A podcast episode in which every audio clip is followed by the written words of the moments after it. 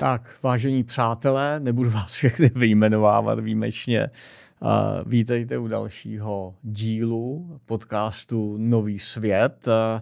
Začínáme netradičně ve dvou, ale to je otázka jenom části první, Chviličky. protože za chvilku už tady bude i sám velký Michal Půr. No a o čem budeme dneska mluvit, je ropa, růst, nerůst, meze růstu. A budeme se zabývat tím, jestli můžeme nadále růst, nebo jestli je v našem zájmu a to, o čem si občas dneska čteme i v mainstreamových médiích, to znamená nerůst nebo degrowth. Tak Martine, co by si řekl na úvod? Já jsem nedávno eh, četl nějakou velkou diskusi na téma růst, nerůst a mm, vypadlo na mě z toho několik zajímavých poznámek, které si někdo udělal. A já je tady mám a přečtu, už jsem to našel. Eh, Slyším, že přicházím v pravý čas. Tak a Přišel sám tak ještě, velký ano, Michal Tak to trvalo ne pár minut, ale pár Převezme si moderování. Čau. Tady máš všechny poznámky k tomu a já ti rovnou dám to, co je aktuální. Tak. Točíme me- meze růstu, jo? Teď to, točí... to se dá střihnout, to je Udělali jsme kolo a teď začínáme meze růstu. Tak a ty poznámky, které si někdo dělal mm, eh, k tomu nerůstu, byly, a to je teze, které dávám jako do placu na začátek, první. Nerůst je neslučitelný s demokracií, dá se zavést pouze násilím, to je první poznámka. Druhá poznámka, je možné růst a přitom snižovat nároky na zdroje planety, ale příznivci nerůstu to neslyší rádi. A třetí, příznivci radikálních řešení základny planety si něco kompenzují, ale otázkou zda dané věci spíš neškodí. Tak to jsou tři poznámky, které jsem si já eh, přečetl, které si někdo udělal z debaty o růstu. Tak, pánové, jsou ve hře. Hele, dáme Michalovi ještě minutu, protože nemá za, sebou, uh, nemá za sebou jednoduchý ráno, takže já jenom obecně... A mám naopak velmi jednoduchý ráno. No a doufám, že uspokojivé hlavně. Jo, dobrý, dobrý. Výborný to bylo. Tak uh, ta, ty úvahy o tom, jestli můžeme růst, jestli uh, to je možný a ne, tak nejsou vůbec nový a uh, lidi, kteří o tom mluví, tak by měli, pokud to myslejí vážně, víc zpátky do roku 70, 1700 98, kdy vyšla slavná uh, esej o principu uh, populace, kde jinde než ve Velké Británii, kde tehdy mm, jako na jediném místě asi tyhle knížky vycházely na tyhle témata. Thomas Robert Malthus do dneška a se tomu říká maltuziánství, maltuziánské teorie. A ten Malthus vel, velmi, jednoduše, velmi jednoduše říkal, že jsme limitováni vlastně vztahem mezi velikostí populací a úživností, to znamená zemědělstvím. Uvědomme si, že tehdy že tehdy Británie byla vlastně prakticky naplno zemědělským státem, jako vlastně všechny evropské země takže ty úvahy nebyly, nebyly vůbec, vůbec mimo mísu a on právě mluvil o tom, že v, těch, v tom vývoji společnosti to je vždycky tak, že vyroste populace a když se dostane do kritického, do kritického bodu, kdy prostě už není schopná se uživit, tak dochází k konfliktům, k sociálním, k sociálním problémům a tak dále. Takže ty věci jsou staré skoro dvě a půl, ty úvahy jsou staré více jak dvě a půl století a přirozeně i civilizace a společnosti před ním si byli dobře vědomi, že závisejí, eh, že tenhle vztah mezi, mezi úživností regionu nebo nějaký země a velikostí populací je to, co je vlastně limituje, protože tehdy nebylo, nebylo, nebylo možno uvažovat o jiném, o jiném způsobu, jak, jak tenhle vztah nějakým způsobem pomocí technologií a vědy uh, měnit. Tak Tohle je úvod uh, ode mě a možná ještě, abych to, aby lidi, um, posluchači si uvědomili vlastně eh, na první dobrou, co to znamená v případě nerůst a samozřejmě se k tomu patří i ta ropa a tak dál. Tak já jsem měl to velký štěstí, že jsem se několikrát velmi dobře mohl setkat uh, osobně v klidu uh, s profesorem Kouteckým Eh, což byl zakladatel eh, oddělení celé kliniky v Motole, eh, dětské hematologie a onkologie. A to byl člověk, který se narodil v roce 1930, zemřel před několika lety v požehnaném věku, tuším 87 let. A ten, když začínal, tak 97% dětí s leukémí eh, nebo s nějakou formou rakoviny umíralo. 97 dětí ze 100. A když končil, tak to bylo 15 dětí ze 100. A samozřejmě ten obrovský pokrok a mohl udělat jenom díky tomu, že žil v zemi, odmysleme si politiku, ideologii, že žil v zemi, která byla schopná vyprodukovat zdroje a vědu k tomu, aby se mohla využívat pro léčení dětí. A to samozřejmě bez růstu není možný. A každý, kdo tady vypráví o nerůstu, a těch příkladů jsou tisíce, by se měl uvědomit, že jedním dechem říká, nechci, aby tady lidé typu profesora Kouteckého byli. Nechci, aby docházelo k tomu, že tak obrovský, neuvěřitelný číslo dětí se může uzdravit z tak příšerných, fatálních a nespravedlivých nemocí, jako je um, leukémie a jakákoliv forma, forma Jak říká rakoviny. jeden můj, jeden můj oblíbený americký komentátor, snad škole v zásadě to je pravda. Uh, růst je život a nerůst je smrt pro každý organismus. On to, on to dobře popisuje, na teď mi vypadlo jméno, uh, fakt, uh, autor faktomluvy, uh, jo, ano. Hans Rosling. Já jsem mu, už jsem to někdy říkal, že jsem byl na jeho přednášce ve Stockholmu, což bylo neuvěřitelný teda. Bohužel asi rok nebo dva potom umřel a uh, on to popisuje na Švédsku, který 50. letech byla v podstatě jako zaost, dost zaostalá země a to se bavíme o 50. letech a pak tím růstem se vyšvihla mezi ty jako skutečně nejrozvinutější a tehdy jako vysoká míra úmrtnosti při porodech a přesně tyhle ty věci, o kterých uh, mluvil Mirek, tak jenom na tom se to dá dobře uh, ilustrovat. Dá se to mimochodem dobře ilustrovat, je to často používaný graf, uh, jak klesá chudoba ve světě. Jo? Čína, to je úplně uh, klasika. Nějakých 700 milionů lidí za posledních 20 let vytažený jako z té nejtvrdší, nej, nejhroznější chudoby, jenom díky tomu dramatickému hospodářskému růstu. Jo? To. Nebo Afrika.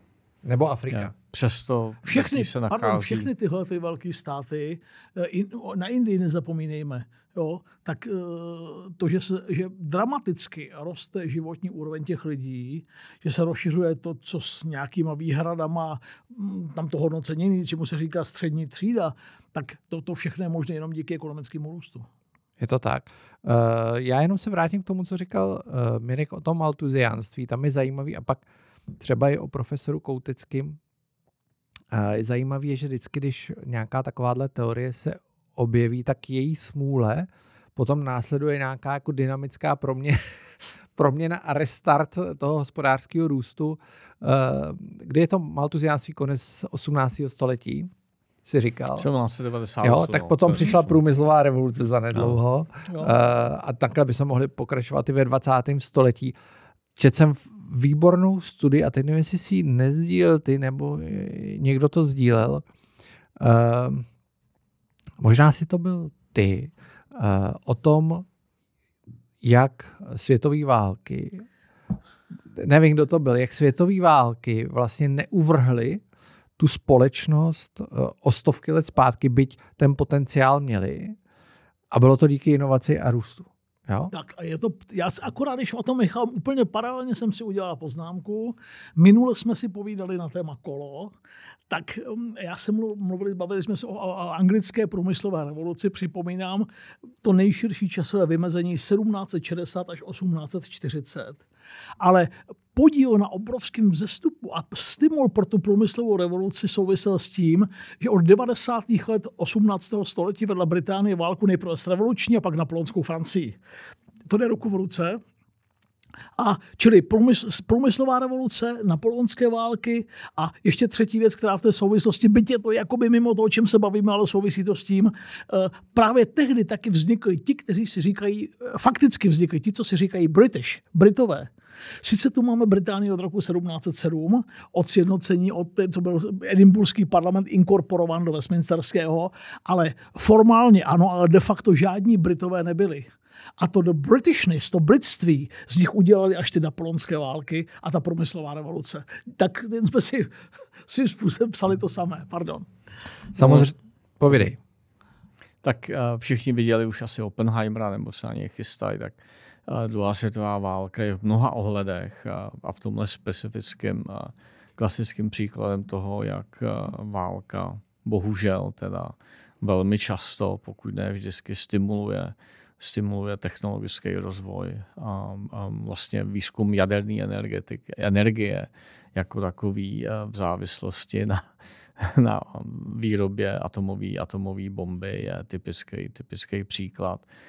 Jakkoliv je to strašný a jakkoliv ta cesta, která vedla k mírovému využití atomové energie, eh, byla na začátku eh, příšerná, je otázka, jestli vyhnutelná nebo nevyhnutelná, ale um, to je jedna věc. A pak ještě k těm mezím růstu a k Maltusovi, tak my máme um, a, vlastně novou dobou obdobu ve 20. století, takzvaný římský klub, který poprvé se sešel v roce 68, myslím, že jeho členem byl i Václav Havel, který už tehdy vlastně vypublikoval, ty knížky vycházely, myslím, že jsou minimálně dvě. Profesor a... Barta ještě nebyl na světě.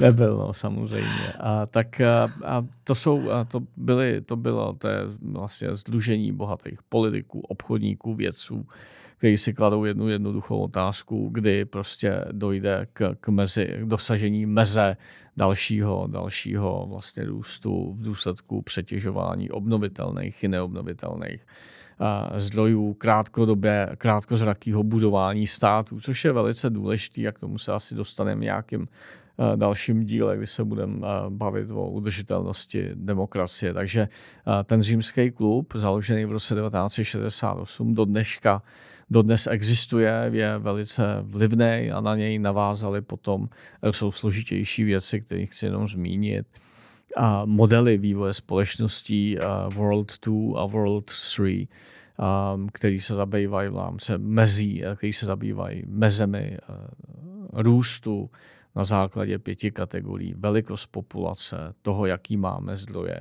míra znečištění, um, intenzita a kvalita uh, zemědělství a dále pedologie, uh, pedologie a ekonomika. Takže to jsou faktory vlastně uh, šest, šest faktorů, které jsou naprosto zásadní. A na poslední věc tady z toho oboru výzkumu vlastně našich možností je takzvaný model Handy z roku 2014. Najde se to, jsou to články odborný, eh, který se zabývají eh, tím, jestli ty společnosti skutečně tak, jak jsou koncipované na základě demokracie, přičemž podotýkám, že nic lepšího nemáme. Ale přesto se zabývají tím, jakým způsobem ty společnosti můžou fungovat když jsou rovnostářský, když mají jako malé elity, když mají velké elity a tak dále. Takže to je k té udržitelnosti um, současného světa. Já myslím, že je hrozně dobře, že ty think tanky a ty projekty na to jsou, protože na jedné straně víme, že bez růstu um, Nespoň můj názor, abych ho ne, nepodsouval i vám, ale myslím si, že se na tom shodneme.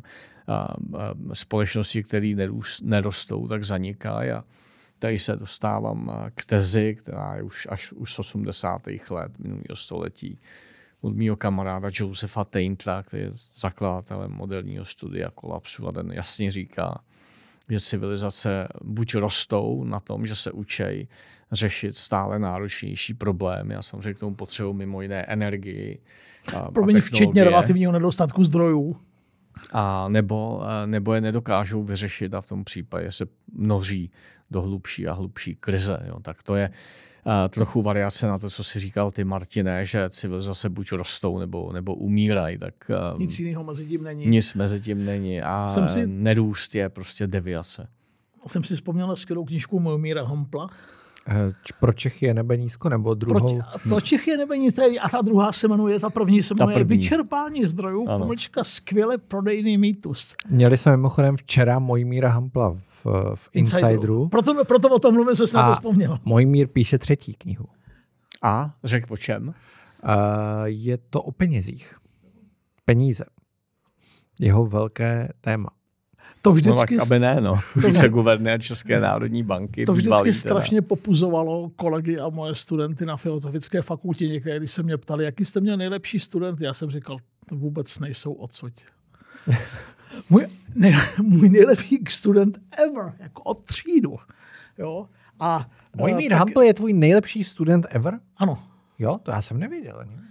A taky můj velký kamarád, byl jsem při obhajobě doktorské dizertace. My jsme totiž, to je krásný příběh můj, a to psal mi Laudácio k 50, nám hrozně krásný do knížky. My jsme totiž nastoupili na tu vše společně. Já jsem, on, on jako gymna, 18 letý gymnazista ze Zlína, a já po třech letech stráveném na venkově na gymnáziu Nové Pace jsem se po třech letech vracel do Prahy přes VŠE. Z vyhnanství, aby jsme Vyhna... byli přesnější. Z vyhnanství. Jo, to bylo vyhnanství, to nebylo Z vyhnanství jsem se, a, a s chodou okolností náhody, jak tomu tak bývá, ho v prvním ročníku povinný předmět hospodářských dějin přivedl do mého semináře.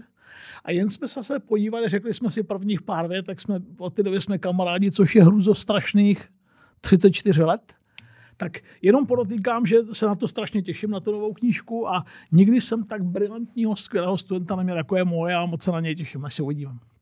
Tak, ty jsi chtěl ale říct něco o knize tak, vyčerpání. vyčerpání zdrojů, skvěle prodejný mýtus. Nic než to, že aby si knihovník prosím poznamenal a pokud tohle téma někoho seriózně zajímá z posluchačů, ne tak, že si poslechnou prostě, uh, protože jsou třeba fandové nového světa, tehle díl, pokud je nějaké téma zajímá, je to k učtení, je to relativně tenká knížka, tak si prosím pořiďte knížku, ať přečtěte si, je to na jeden delší večer, ale na jeden večer, vyčerpání zdrojů, skvěle prodejný mýtus, Mojmír Hampl.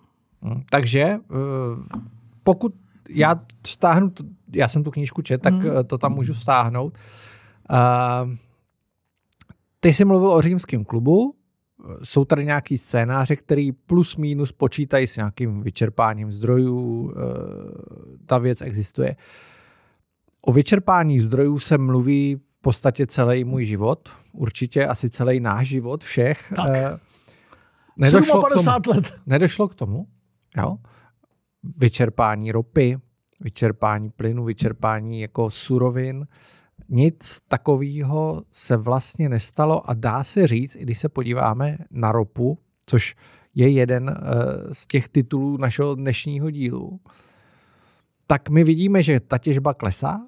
Jo, obecně prostě lidstvo je teď čím dál tím míň závislý na ropě a zdá se, že i s dekarbonizací, která bude nepochybně, nepochybně eh, pokračovat, je lidstvo schopný řešit, a v tom je jako podle mě velký optimismus, vyčerpání zdrojů předtím, než se stane.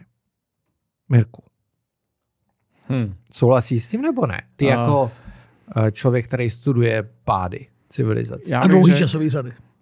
Já bych řekl, že tady v tom ohledu se jako mnoha dalších uh, nejsme, nejsme um, úplně výjimeční, protože vždycky vycházíme v těch predikcích, jinak to ani nejde, a vlastně z těch aktuálních dat a nemůžeme nemůžem předvídat eh, další technologické skoky, ale jak už tady správně zaznělo, vždycky, když se něco takového eh, řekne nebo vypublikuje, napíše, dostane mezi lidi, tak jako na potvoru přijde nějaký velký technologický skok a a dneska se mluví o technologickém skoku, který udělala pravděpodobně automobilka Toyota v oblasti elektromobility, která by uh, ty současné elektromobily um, založené na lithium-iontových baterek a very, very unfair tradeu ve vztahu k vlastně získávání těch vzácných kovů do těch, do těch baterek v Africe za nelidských podmínek, v Kongo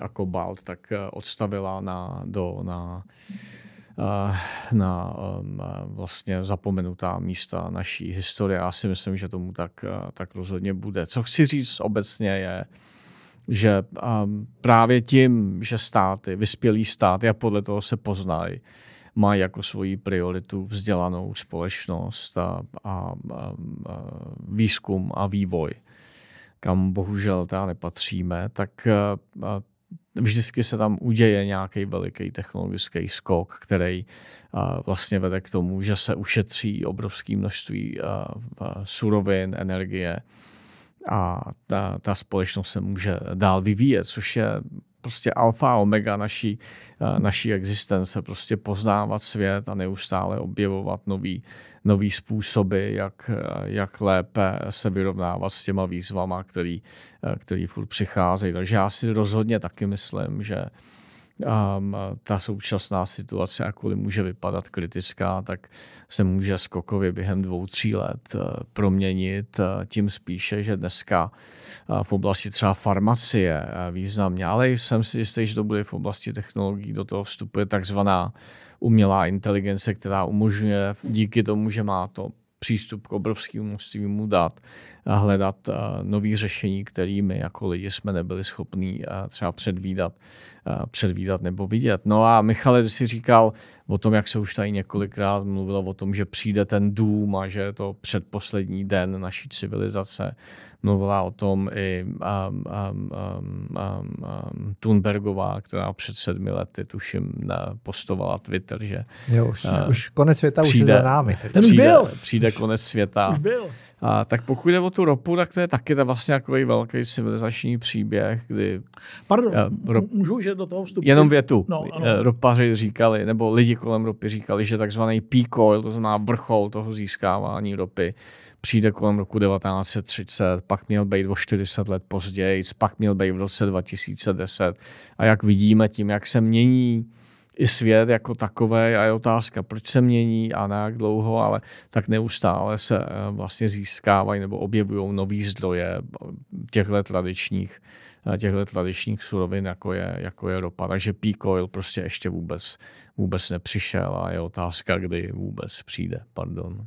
Ne, jenom k tomu, než přejdeme k ty ropy jako takový, jak tak poznámka, na kterou jsem si vzpomněl, Eh, s Honzou Konolinku jsme si o tom se šéfem u Ochabu, jsme si o tom několikrát povídali v interview a on říkal, parafrazuju to, ale myslím, že to říkám správně, že když přijde jako něco, jako je COVID, tak se pak v tom kritickém momentu ukáže neobyčejná schopnost jako moderní civilizace na to reagovat. Honza tehdy označil ten vývoj ty vakcíny za nový projekt Manhattan, když už jsme měli Oppenheimera. Jo? A i když se nezačínalo na zelené louce, tak je to asi pravda. Tak já jsem jako bytostně přesvědčený o tom, že pro opravdu kritický scénář e, jsou současné státy, veliké firmy schopny nadlidských výkonů, který si nemůžeme úplně představit.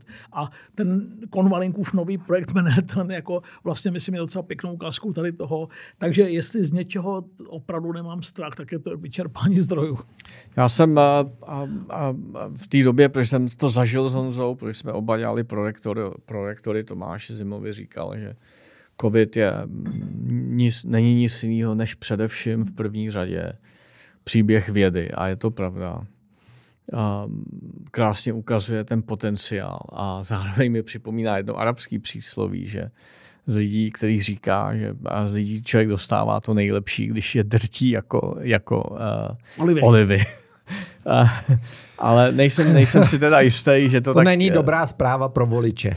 je, to, je to, že to je vždycky to nejlepší řešení. No ne, já cituju arabský přísloví, Jasně. neříkám nic jiného, ale a v přeneseném slova smyslu ta veliká celosvětová krize v době covidu jednak odhalila slabinu dnešního moderního světa a vlastně tu dis- dysfunkci elit, kterou jsme viděli především na začátku, kdy země se uzavíraly sami do sebe, nechtěli, nechtěli spolupracovat, šengenský prostor se okamžitě zhroutil a národní zájmy okamžitě převážily nad nějakým obecným třeba lidským zájmem nebo tak, ale ať to bylo jakkoliv, tak během rekordně krátké doby tady přišlo několik firm, samozřejmě i s velkýma státníma subvencema. Ty farma, farma firmy by to sami asi nedali tak rychle. Tak se přišlo s vakcínou, která dokázala ten COVID vlastně odkázat taky, doufejme, už definitivně do, do naší byť nedávné historie. Jedna poznámka Honza Konolenka říkal, ne každý to rád uslyší. Poděkujeme Donaldu Trumpovi, který do toho, který podpořil ten vývoj. Obrovský peníze. Přišlo to obrovské množství peněz. Jo? Tak abychom to trochu, o, jak si uh, udělali maličko kontroverzně, ale je to prostě tak. Donaldovi Trumpovi můžeme poděkovat ostatně, pokud jde o ropu, taky za lecos. No, A už jsme tady o tom mluvili, o, o, dohodách, o dohodách na Blízkém východě. Konec konců eh, Spojené státy se eh, staly, porazili Saudskou Arábii a jsou největším exportérem ropy na světě dneska. Dneska jsou Mimo, největší. největší. Dneska největší, jsou největší. Jo, jo, jasně, dneska jsou největší. Největším producentem, producentem ne exportérem. Jo, producentem, největším producentem, producentem a největším producentem. Uh, producentem i zemního plynu uh, díky frakování a tak dále. A byl to Donald Trump, který tyhle ty technologie jako zásadně podporoval. Jo. Nejenom on teda, aby jsme zase byli spravedliví. Jako, jen, jo, samozřejmě nás to čeká. Jako jednou uděláme fenomen Trump. Jako. A to by se mohli, ale to ale si budeme muset počkat na výsledek voleb, ať to dopadne, jak to dopadne. Jo, je, může se to stát, no. Vypadá to tak. Uh, každopádně, abych se vrátil k ropě, uh, mě napadlo jenom, když jsem tady mluvil o Hansi Roslingovi, tak existuje ještě jeden mm, velmi zajímavý graf, jo, který si asi můžete všichni najít, a to je eh, závislost eh, věku dožití, očekávaného věku dožití a využití fosilních paliv ve světě. A vlastně s nástupem ropy, uhlí, fosilních paliv obecně ve velkém měřítku zásadně roste očekávaný věk dožití. Jo, teď se dostáváme na nějaký pík, samozřejmě teď se to změní, přichází dekarbonizace, fosilní paliva si vybrali nějakou daň, eh, nepochybně na životním prostředí, ale uh, hrajou v tom růstu a zejména ropa hraje obrovskou roli, jako za vlastně od někdy poloviny 19. století. To je úplně jako neuvěřitelný. Já jsem se koukal, co vy jste tady uh, připravovali tak první komerční vrt na těžbu ropy byl v roce 1856. Jak je to dlouho? Dneska 2023. 80 let, no. Uh, 100, 180. 180 let. 180 let. To není tak dlouhá, jako Mirku z hlediska, uh, z hlediska dlouhých časových řad, když se podíváš na mm, zpátky do minulosti, tak mně to přijde hodně krátká doba s hodně velkým růstem. Jako to... bezprecedentní, ale nevím, jestli ty to dokážeš říct, že někdy už v minulosti během 180 let se lidstvo rozvinulo takovýmhle způsobem a jenom když se podíváme na křivku populat, nárůstu populace, tak to je bezprecedentní. Je to velice zajímavá, velice zajímavá otázka.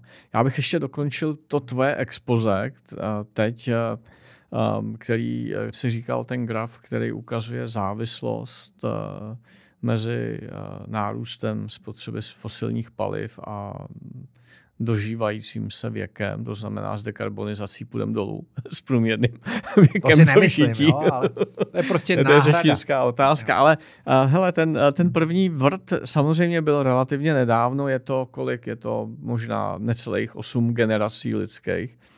Uh, uh, tak je zajímavý vlastně, že čím je ta civilizace vlastně komplexnější, um, um, tak je jednak křehčí, protože je náchylná jakýmkoliv výkyvům. Dva příklady za všechno.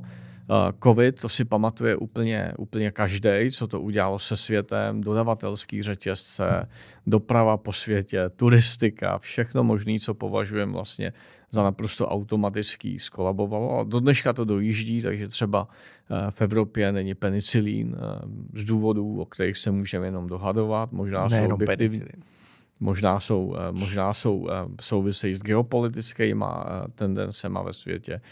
A druhá věc, to už si člověk tolik nepamatuje, ale my si to pamatujeme, když vybuchla sopka Eilifjara Jökull na Islandu. Malá sopečka, jo, malý výbuch. Tak to vlastně na, já nevím na kolik, na sedm dní, na deset dní naprosto skolabovalo evropskou leteckou dopravu. Já, já jsem si... skoro nedostal ze Španělska. Já si pamatuju, no, Lufthansa no, vysílala taky, zkušební let, jestli může letět v tom oblaku toho, toho popílku, jestli to nebude, nebude uh, ničit motory. A uh, ty si nemohl ze Španělska, já měl v Egyptě uh, na, na expedici, já nevím, pět nebo šest lidí, kteří už měli letět domů. A zůstali tam vyset, takže jsme jim museli předělávat letenky furt, protože se nevědělo, kdy něco odletí.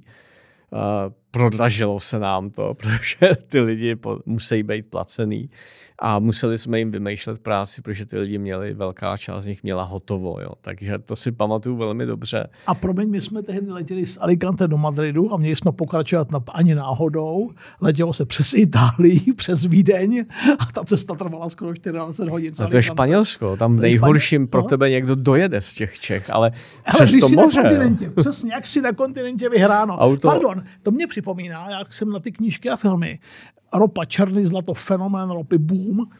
Puste si, a pro našeho filmovníka, a pro posluchače a pro diváky, puste si uh, fantastický film Paula Thomase Andersona z roku 2007 Až na krev.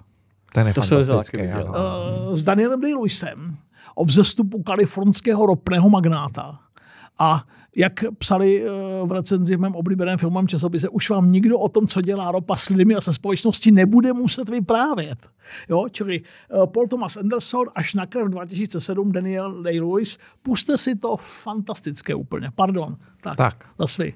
A nebo Bergen, poslední, hmm. poslední díly o tom, co se může stát s Grónskem v okamžiku, kdy, se ta, kdy tam dojde k odstátí uh, toho ledovce a objeví se tam obrovský zdroje plynu, ropy a dalších, dalších zdrojů. Takže jednou možná uh, Grónsko bude nezávislý stát, což dánové nebudou chtít dovolit. A, nebudou rádi. Uh, Trump už nebude moc zkous, zkous, zkoušet ho koupit od dánské vlády a budou na úrovni třeba Norska. Jo. Ale a k těm civilizacím zpátky, tak jak a, a to bylo těch 8 generací, 1856, jedno, jedna z unikátních vlastností toho prvního vlastně obchodního vrtu je, že nebyl v Pensylvánii ani v západní Virginii, což jsou ty nejstarší uh, ropný pole na světě, až na výjimky. Samozřejmě k tomu přistupuje Baku, který v 19. století bylo obrovským centrem těžby ropy, ale ten vrt byl kousek od Prahy na území dnešního Polska v Bobrce. To málo kdo ví. A, a do dneška tam je velký uh, muzeum těžby ropy. Jo. Takže pokud někdo chce vidět první vrt na ropu, Komerční. Uh, komerční, komerční, tak nejezděte do Pensylvánie, do Titusville, kde byl vlastně potom ten opravdu ten velký americký vrt, ale jeďte do Boubrky, je to, je to nesrovnatelně blíž. A o tom čase, o těch civilizacích, tak samozřejmě, co si budeme povídat s tím, jak především západní společnost, západní svět od poloviny 19. století mají to obrovský privilegium technologií, od věku páry to vlastně jede furt, tak uh, přirozeně uh, ty technologie mají zázračnou vlastnost urychlit tok času. Jo, takže samozřejmě tady to máme vlastně um, i s nástupem internetu, to je vidět vlastně ten přístup k informacím, neustálý objevy.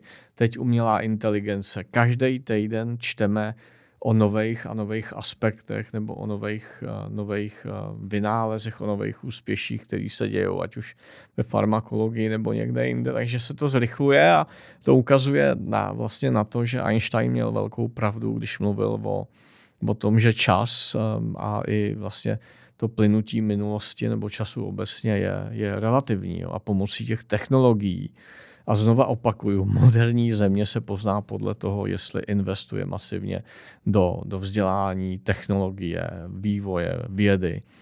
A, tak jenom taková země v tom dnešním světě může přežít. A, a zaplať pán Bože, některé země si to uvědomují, některý bohužel ne. Takže rozhodně ano, rozhodně ten, ten svět se vyvíjí překotně v posledních desetiletích a, a není šance, že by se to podle mě zpomalilo. Tam je, když na to navážu, tak uh, jedním z těch důvodů nesouladu uh, té současné dekarbonizační snahy, když, když to jako trochu vrátím, Eh, je ten, že ty chudší země v Africe a tak dále si samozřejmě uvědomují tu návaznost na, na ropu, na fosilní paliva, eh, že to je ten zdroj toho bohatství, na který my jsme vybudovali, to bohatství za uplynulých 100 let. A oni mají pocit, že když jim navrhujeme, pojďte to omezit, že je připravujeme o tu šanci zbohatnout. Že to není fér. Jo, že to není fér. Což mimochodem, a to je takové jako matka oslých můzků, kterou jsem se chtěl dostat na Blízký východ. To je vlastně podobná věc, když to velmi zjednoduším, uh, co stojí za vznikem OPECu. Jo? OPEC, jakožto organizace zemí vyvážejících ropu, dneska kontroluje, přestože američani uh, jsou největší Kolik? těžař, 70? 75% 75. světových ropných zásob. Ale vznik OPECu je daný tím, a když Martine, ty to když tak uveď na pravou míru, protože já nejsem historik, je daný tím, že ty země těžařský na Blízkém východě měli pocit, a vzhledem k tomu, že tu těžbu ovládala Velká Británie, Spojený státy a podobně. Irán, typická ukázka. Irán, tam vlastně Velká Británie ovládala tu těžbu a, a ten Irán, přestože se těžilo u něj, tak dostávali jenom drobky od stolu a Britové na tom budovali to svoje bohatství.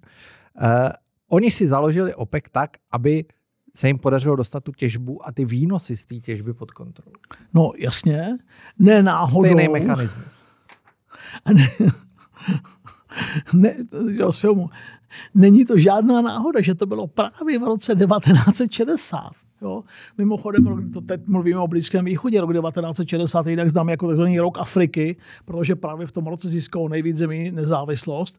Konec konců o tom bude, respektive, pardon, o tom byl jeden z předchozích dílů Nového světa jsme si povídali o Nigeru, protože tam dochází k nezávislosti, k autonomii a pak nezávislosti právě mezi v letech 1958 až 1960. Tak není náhoda, že právě prvních pět zemí v roce 1960 to byl stělesnění symbol revolty a vzpoury proti západu, jak to vlastně Michal řekl. Jo? To mělo nezanedbatelný ekonomický efekt, ale taky politický a symbolický efekt. Jo? Už si to nenecháme vzít, ty zisky musí jako končit tady u nás. Přesně. Jo, a tam je třeba si uvědomit, když často se, i v médiích se setkáváš s názorem, OPEC je kartel. Kartel je z hlediska volného trhu něco nepřípustného, škodlivého. A tak i v té západní společnosti mám pocit, že je eh, to často vnímaný, že OPEC nám tady říká, kolik bude stát eh, benzín, nafta přeneseně, jo? Eh, tím, jak omezuje těžbu, vlastně manipuluje s tou cenou. Ale já si říkám, zbohatnul by Blízký východ a zejména některé země, pokud by tomu tak nebylo? Si myslím, že by to bylo minimálně jako o dost složitější. Jo?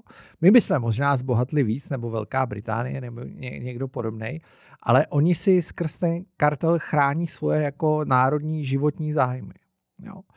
A to, je, to se děje dneska pořád opakovaně. Jo? Ať už je to Niger, ať, ať už je to celá řada věcí, které se dějou v Africe, pořád je to nějaká ochrana svých národních zájmů a touha těch chudých států zbohatnout. A tady ten OPEC tomu přispěl. No, Ale je to, pardon, Mirku.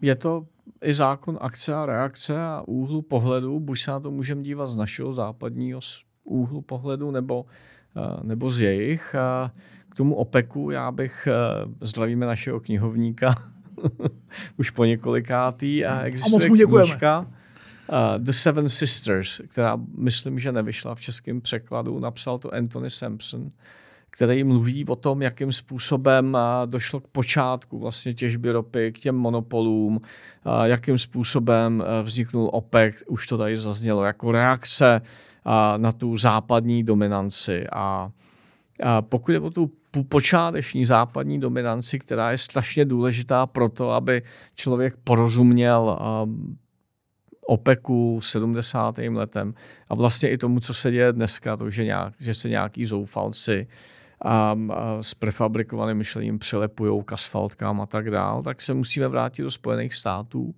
někdy do roku 1870, kdy Posl- JD... Po občanské válce. Tam to, tam to, mimochodem, pardon, poznámka, eh, de facto Spojené státy jako jednot, relativně jednotná entita vznikají právě až po roce 1865. Jo.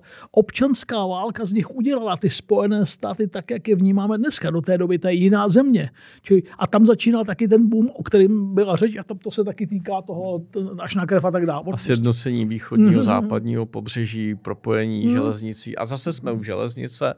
1870 vzniká Standard Oil Company, J.D. Rockefeller, který měl obrovský monopol na těžbu ropy. Na začátku 20.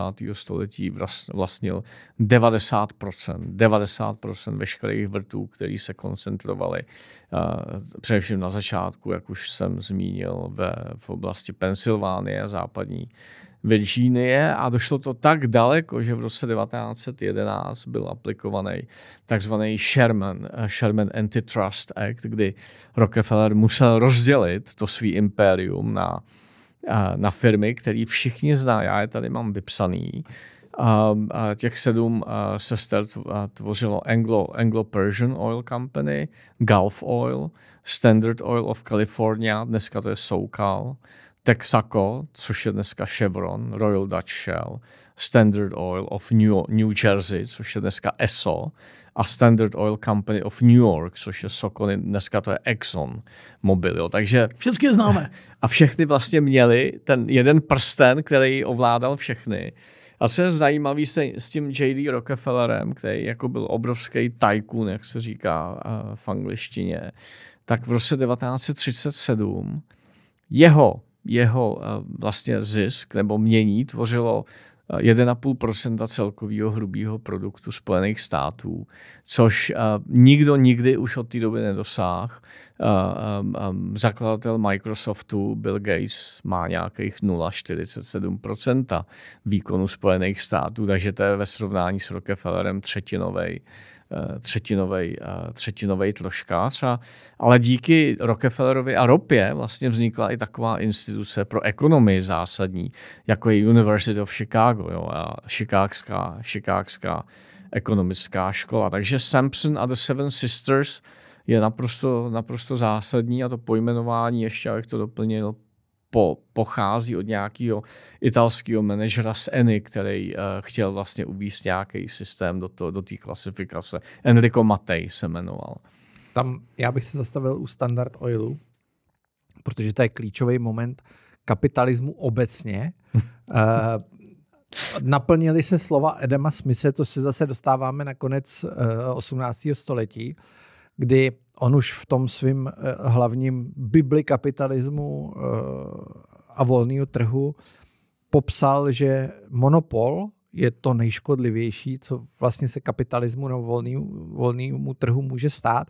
A to dělení standard oilu Dneska, když se podíváme na rozhodnutí třeba Evropské komise jakožto nejvyššího antimonopolního orgánu Evropské unie, nebo uh, některé antimonopolní rozhodnutí ve Spojených státech a rozdělený AT, ATT v uh, 50. letech ve Spojených státech, tak rozdělený standard oilu, a jsme v roce, pomož mi, 1911. 1911, je do dneška vlastně citovaný v těch rozhodnutích jako příklad toho, že lze vytvořit větší hodnotu rozdělením firmy. Jo, tam vzniklo x firm, teď bych 12, mám pocit. Asi je čet, to už jo, nemusíš asi. To je jedno. A každá ta firma má dneska vlastně obrovskou hodnotu. Jo, obrovskou tržní kapitalizaci a všechny se chytly. A příspěvek té ekonomice, já jsem viděl jednou nějaký graf, eh, vlastně se jako znásobil. Jo, neskutečně. Obrovská otázka je, kde se to účetně slejvá. ale, to jasně, jasně. ale to tady, pánové, bohužel nebo bohu dík, nevím, nevyřešíme. Já mám jednu poznámku, kterou jsem měl říct před chvilkou, když Michal mluvil o Blízkém východě s Mirkem a, a mluvili o tom, že z jej, jak z jejich úhlu pohledu. Jo. Myslím, že velký problém jako dnešní evropský a spousty intelektuálů je, že se na ty věci dívá výhradně evropskou optikou a hmm. evropskýma očima, když neřeknu rovnou západní optikou. A, západ, a, a to se týká životní úrovně, eh, způsobu vlády a tak dál. Eh, snad se nám aspoň trochu daří v tom novém světě ukázat, že to není zdaleka jediný úhel pohledu, kterým se nahlížet jako soudoby, současný svět. A podíváme-li se na počet obyvatel třeba, který v Evropě žije, tak, tak si musíme, jako ať chceme nebo nechceme přiznat, že to je, že, jo, že to je minoritní jako část. To jsem chtěl teď říct. My máme opravdu ten náš západní bílej názor je opravdu minoritní. Uh, Možná... Francouz, promiň, francouzský historik uh, de Jourdain napsal hrozně pěknou knížku, která to vyšla v 90. letech, jmenuje se Evropa a moře. A on říká, stačí, abyste se, co, co, co Evropa znamená, stačí, když se podíváte z ptačí perspektivy na Evropa, říká, je to takový jeden drobný, vysoce členitý poloostrov přimknutý k, k azijskému obru. Jo? Tak jenom, že o tuhle se snažíme a snad nám to aspoň trochu jde, nebo na to aspoň upozorňujeme. Na tohle téma existuje nádherný francouzský dokument středozemí o tom, jakým způsobem vlastně ten středozemní prostor utvářel moderní, uh, moderní Evropu, kořeny té naší takzvané západní nebo antické uh, civilizace. Možná ale, abych se vrátil k tomu OPECu, by neškodilo jenom, já jsem si tady vypsal říct, který země vlastně v OPECu jsou. Eh, tady mám abecedně, je to Alžírsko, Angola, Gabon, Irák, Irán, Konžská republika, Kuwait, Libie, Nigérie, Rovníková Gvínea, Saudská Arábie, Spojený arabský emiráty a Venezuela. Zakládající člen. Zakládající člen. A dneska majitel největších zásob, zatím identifikovaných zásob na světě. Venezuela, pokud jde o ropu. Myslím, že Rusko je přidružený člen, ne? Nebo něco takového. Eh, myslím u OPECu, teď si nejsem jistý, ale, ale mm, hodně, hodně to s tím souvisí. A hlavně v posledních letech je to velký, při, minimálně letech. přítel OPECu. Ano. Jo, jo, přesně tak. Uh, tam, když se ještě vrátím to, tomu, co říkal Martin, jo, třeba u toho, takhle, to, co říkal Mirek, je vidět, že členství v OPECu samo o sobě ti nezaručuje tak. prosperitu. to je za Irán. Jo?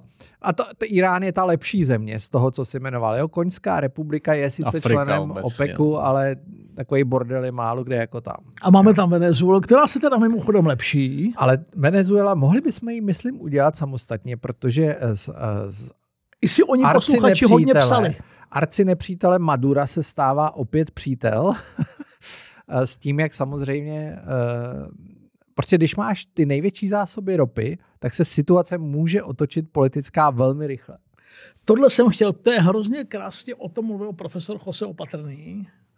Naposledy jsme si o tom povídali po hříchu při strašně smutné příležitosti na pohřbu emeritního děkana Filozofické fakulty Františka Vrhla. Hmm.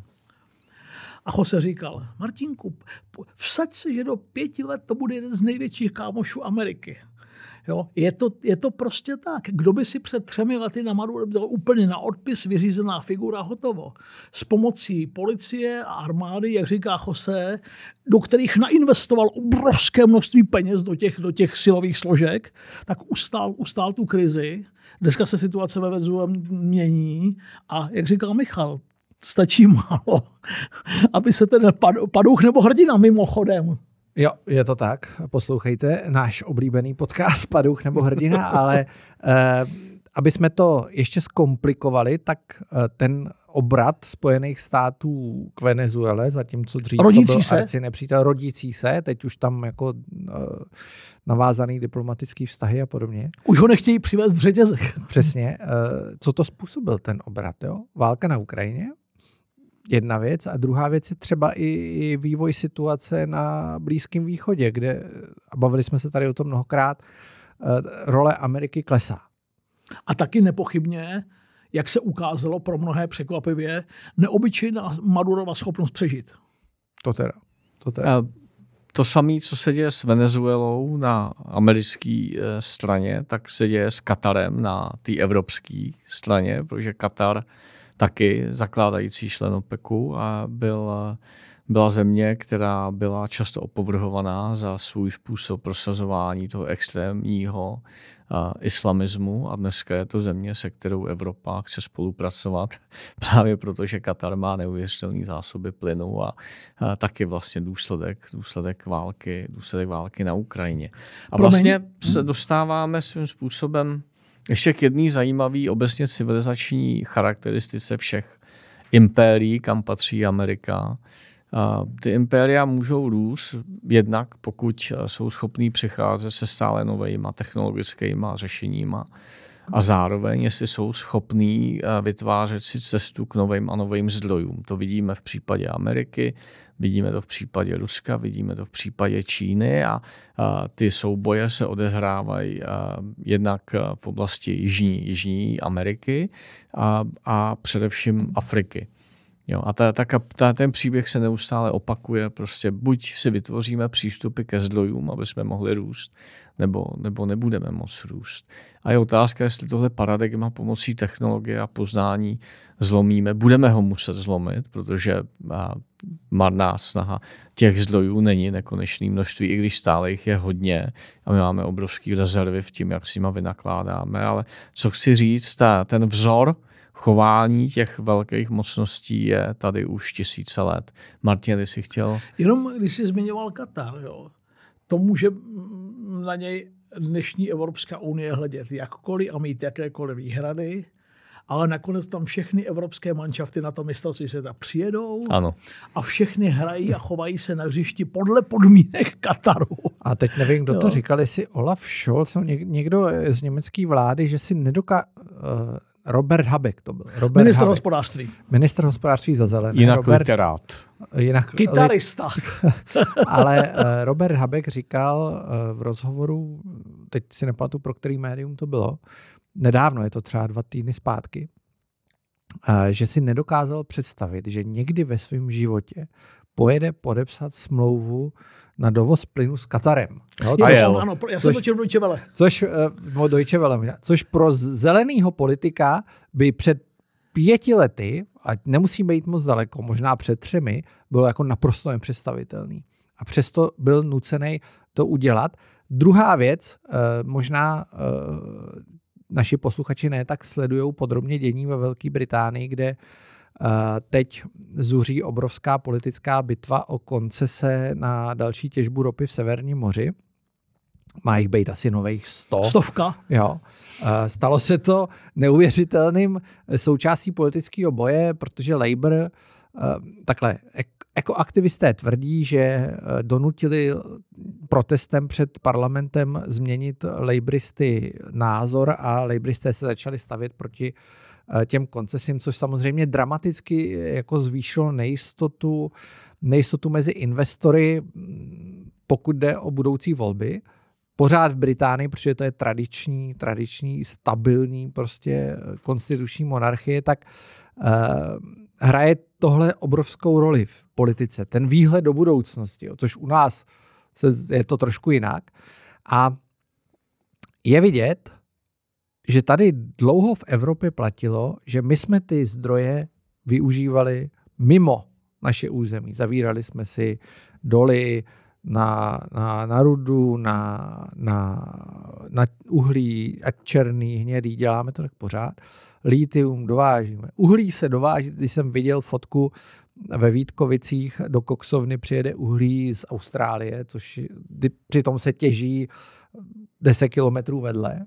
Absurdita. Jo. Jeden můj skvělý student, bývalý z VŠE, doktorant, má firmu na dovoz uhlí do Evropy, fantastický biznis, vozí, to, vozí to z celého světa přes rieku anebo přes přístavy v kanálu. A uh, litium to samý, jo, Evropa si stěžuje, že nemá baterky, ale přitom potenciálních nalezišť je tady opravdu hodně. Frakování. Zakázali jsme si, teď víme, že pod tlakem ekoaktivistů, který prokazatelně podle médií byli placený Ruskem.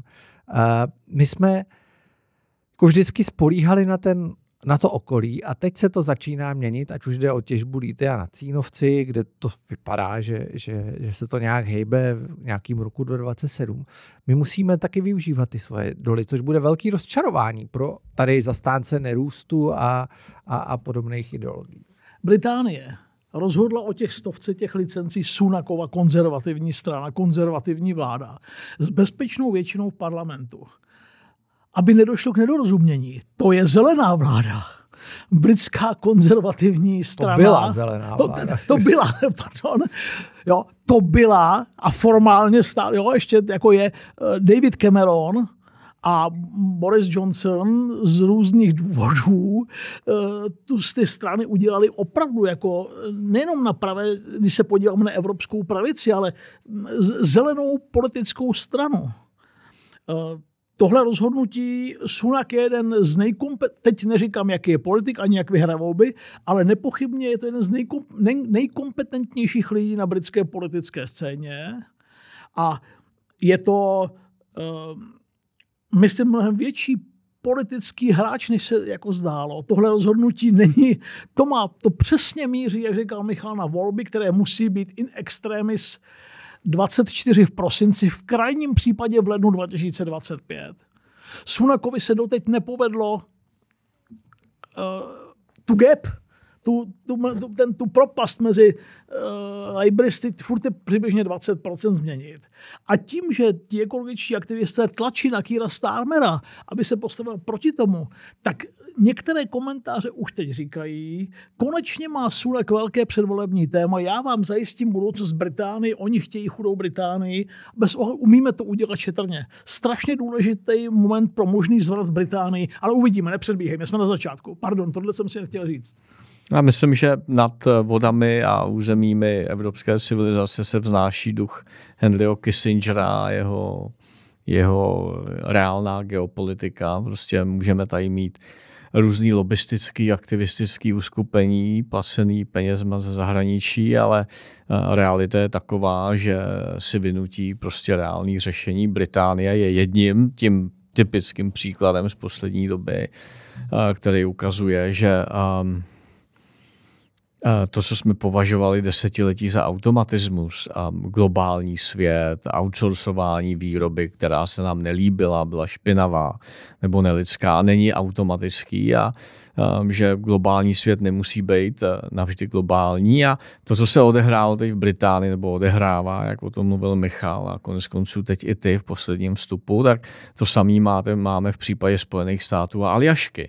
Jasně. Já si pamatuju, když přesně, přesně končil Obama, prostě Obama končil jenom uh, své, své dluhý, uh, svůj druhý term s tím, že říkal v přeneseném slova smyslu těžba ropy na Aljašce jenom přes moji mrtvolu. Pak přišel Trump, aktivisti se mohli zbláznit a dneska, když tam je Biden, reprezentant těch se svým klimatickým carem ak- Johnem Kerrym. aktivistických zájmů, tak říká těžba ropy na Aljašce. Of course, gentlemen. tak tady to vidíme. Jak, jak úsměvný můžou být tadyhle ty lobistický, aktivistický uh, uskupení nějakých, nějakých bláznů. Jo. Politici míní realita mění. donutí je to. Jo. Ostatně Henry Kissinger ve svých memoárech píše, nepodsouvejte mě pro Bůh, že jsem pročínský, ale geopolitika eh, mě navedla k tomu, když se na ať se na to dívám, jak se na to dívám, že přivést Čínu do té veliké politické hry je ku prospěchu Spojeným státům, protože z toho bipolárního světa jednoznačného se neudělá tripolární, všechno bude jinak, že jsme až doteď měli vůči Mao Tse-tungu většině fatální, nepřekročitelné výhrady. Časy se mění, bylo, čas, byl čas na změnu. A bohužel dalším ne tak vzdáleným příkladem té reálné geopolitiky bude dneska zuřící konflikt na okraji východní Evropy a budeme svědky toho, že to ať chceme nebo nechceme a všichni nechceme, aby to tak bylo, tak nakonec to bude výsledek toho konfliktu reálná geopolitika. Tak se obávám. To je všechno z dnešního dílu. My vám děkujeme, že jste doposlouchali až sem a těšíme se příště. Díky, kuci. Těšíme Mějte se, se dobře. Den. Pardon, Ahoj. ne, ne, ne, ne, ne. Ještě jsem si neodpustil, ještě jsem si neodpustil dvě poznámky, ale stačí úplně jedna. Když jsme tady dneska nějakou chvilku se bavili o průmyslové revoluci v Británii a po napoleonských válkách, tak si pustíte jeden starý a těšte se na jeden nový film. Napoleon. Jeden, jednak oba natočil Ridley Scott. Jeho Napoleon se blíží do kin. Dneska Pravda. jsme se bavili s někým na Twitteru, každý film Ridleyho Scotta, i ten, i, ten, i ten nejhorší, stojí za to vidět, tak se těšte na Napoleona. A hlavně, myslím, že v roce 1977 natočil Ridley Scott film e, z, napoleonských, z času napoleonských válek a postnapoleonských válek. Jmenuje se Duelanti. Eh, je to příběh eh, dvou chlápků, kteří mezi nimi je politická i osobní nevraživost a duelují spolu, bojují spolu po celou tu dobu těch 30 let na polonských válkách ještě po nich. To je taková senzace po stránce herecké, režisérské, ehm, jak se říká těm, co aranžují ty scény filmové. Eh, jo? Tak to, to, nikdy, nikdy snad kromě Lesterových třech mušketýrů jsem neviděl tak fascinující a bravurně natočené záběry uh, dvou kluků, kteří šermují v souboji. Pust, a je to taky veliký portrét francouzské společnosti. Čili Ridley Scott, Napoleon, který přijde do kin a Ridley Scott Duelanti, fascinující film uh, z éry, o které jsme se taky dneska povídali. Omlouvám se a děkuju. To byla Martinova filmová vsuvka. tak a tentokrát už vám opravdu děkujeme. Je to všechno. Děkujeme. Mějte se.